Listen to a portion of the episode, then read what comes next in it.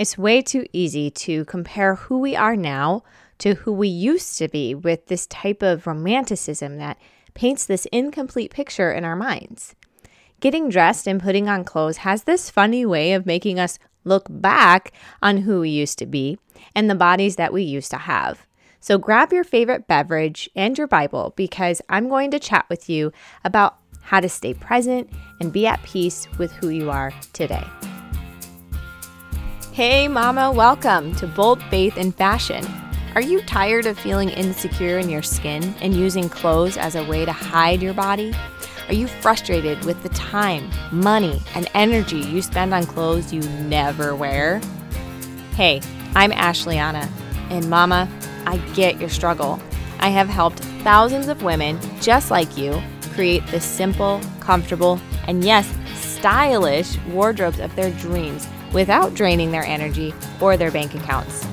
In this podcast, I will teach you about what looks good on your body, all while filtering your beauty standards through the eyes of Jesus. If you're ready to go from stressed to get dressed to blessed to get dressed, tune in right now.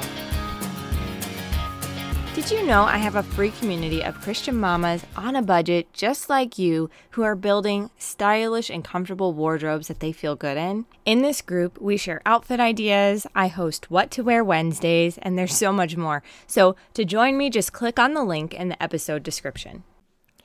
As a fellow mama and as a fellow woman, it probably comes as no surprise to you when I say that getting dressed in the morning or getting ready to go to a special event can end up being a really frustrating and emotional process. And part of the reason that this happens is because when you put something on your body, it can evoke memory, it can evoke an emotion, and it can even begin to challenge your identity. A lot of us get dressed for the lifestyle that we're living, and we also dress the way that we believe we're worthy of dressing. For example, my struggle with clothes has a lot to do with the abdomen, my lower abdomen area, because I have had a C-section. Actually, I've had three C-sections. And, I, you know, also being pregnant leaves you with stretch marks. So there are a lot of clothes that when I put them on that remind me of my disappointment in having to have C-sections. Though I am mostly at peace about it, I am so thankful that that was even an option so that I could have children and so that my children could come into the world safely. But it still reminds me that that was a disappointing experience in the context of just not being able to ha- give birth the way that my body is meant to give birth, you know? And so those kind of thoughts start to stir in my mind when I wear something or put something on that it accentuates that area, which is a lot of things. So it's something that I have to mentally battle, right? And then, of course, that might send me into a spiral of thinking about how my body used to be before I had kids and longing for that pre-baby body. Is there anyone else listening to this right now that's going, yeah, I kind of tend to go into that area of thought as well? Some other things that I've personally heard other women say is, especially if you were athletic, you were in sports, then your body was really strong when you were in high school or even in college. And maybe now you're a little softer and your body doesn't feel as strong as it used to be. Or maybe it's the opposite. Maybe you actually weren't as healthy and you were a little softer, but now you've worked really hard and your body is where you want it to be, but you still have a hard time seeing yourself that way. There are so many things that when you put clothes on that start to come into your mind about who you are and what you look like, and then all of these judgments flood in about whether or not you're beautiful and whether or not you look good and whether or not you should even try to look stylish. On that note, I'm going to share with you three scriptures that we can reference to help to get us oriented toward our kingdom calling. Because the reality is, is when we start to have those thoughts, they're all based in the world's standards rather than in the standards that God has given to us and has defined as what beauty is and how He sees beauty. The first scripture that I want to just speak over you right now is Philippians chapter one, verse six. Being confident of this, that he who began a good work in you will carry it on to completion until the day of Christ Jesus. The reality is, is you are not that person that you were yesterday, five years ago, ten years ago. The only moment that you ever have is the present moment. And as a believer, the Holy Spirit is working in you and through you, and God promises that He continues to use you for your good and the good of those around you and for His glory and His purposes. Negative thoughts of comparing who we were yesterday, five years ago, ten years ago, to who we are now is just meant to distract us from being fully present for the kingdom calling that we have right now today. So here is an action step that you can take to help your brain to begin to neurologically rewire itself and start to believe this scripture that I've spoken over you that you can read in your prayer time and your meditation time. Grab a note card and list two ways that you have grown in your faith, and put the note card on a mirror and practice gratitude through prayer each time that you see it. Next, First Peter chapter three, verses three through four states, "Your beauty should not come from outward adornment, such as elaborate hairstyles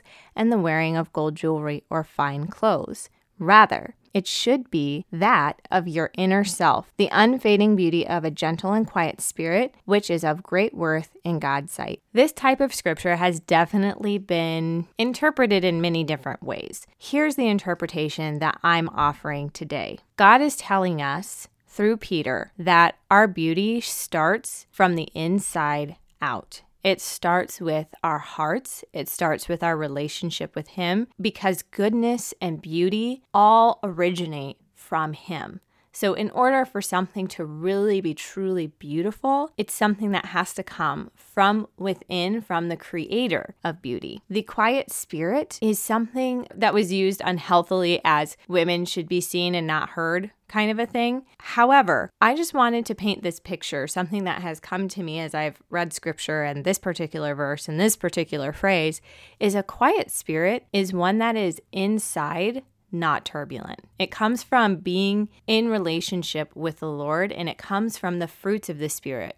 And one of the fruits of the Spirit is peace. And that is what the scripture is talking about, right? Next, I want to offer up First Timothy chapter two, verses nine through ten, which similarly states, "I also want women to dress modestly with decency and propriety, propriety, adorning themselves not with elaborate hairstyles or gold or pearls or expensive clothes, but with good deeds appropriate for women who profess to worship God." So both First Peter and First Timothy are pointing out that our beauty should not come from the things we put on our body.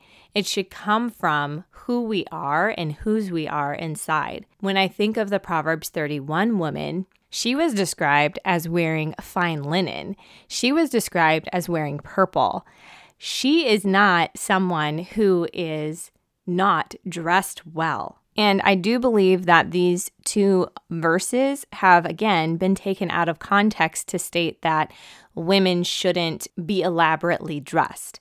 That is not what my interpretation is here. So this is the Ashleana interpretation, so take it for what it's worth, check it with the Lord, pray about it.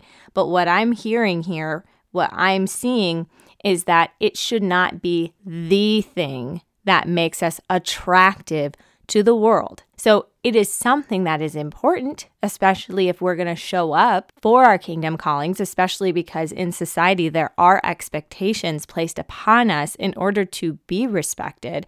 And part of that comes from First Timothy verse nine, when Paul states that he wants women to dress modestly. Well, that's really important as a Christian woman, because what we wear does project an image, and it does project something about us, right? But again, these two scriptures are not stating that we cannot dress well. Otherwise, I do believe if we're going to cross-check scripture, the Proverbs woman would have been dressed plainly, but she wasn't. But she was regarded as fearing the Lord. And Proverbs thirty-one thirty specifically states that a woman who fears the Lord is to be praised, right? So the lesson to be learned here is that while Bold Faith and Fashion is going to teach you how to dress well, to dress for your lifestyle, and specifically, most importantly, dress for your kingdom calling, what's more important is not your bold fashion, but your bold faith in Christ. The best thing that you can do after digesting this podcast and digesting these scriptures is to take some kind of physical action step to solidify your belief in what God's word says, whether it's doing the written out note card, as I mentioned before, or it's just taking time to pray. Especially prayer walks are highly beneficial, and the movement in your body helps you to reset your nervous system, which is something we talked about last week. Whatever action step you decide to do, I just am so proud of you for listening to this podcast. I am so proud of you for showing up for your kingdom calling, for caring about your kingdom calling. And I'm going to pray over you right now. So, Heavenly Father, I just bless all the women in Jesus' name who are listening to this podcast. And Lord, I just ask that you would speak to them and through them as they get dressed for their day, as they continue to live out and walk out their kingdom calling. Heavenly Father, I just pray that you would make it abundantly clear to them that they are beautiful in your sight, not because of the external at, not because of the external adornment, but because of who they are inside, because of their hearts and their obedience to you, because of the fruits of the Spirit that you have planted in them through their love for you and the Holy Spirit that is indwelling inside of them. Lord, I thank you for each and every one of these women listening, and just pray that you would continue to help us to be bold in our faith. In Jesus' name, amen. Hey, Mama, thanks for listening today. Before you pop off, consider joining my free Facebook group, Bold Faith and Fashion. Here is where you'll have access to exclusive content, visual how-tos, and weekly live feedback on your style journey from me. One last thing, if this podcast has empowered you to put an outfit together and shine a little brighter for Jesus, would you consider leaving a written review on Apple Podcasts to let me know? I'd love to hear from you and would be so encouraged to know how this podcast has positively impacted you. X O, your closet B F F.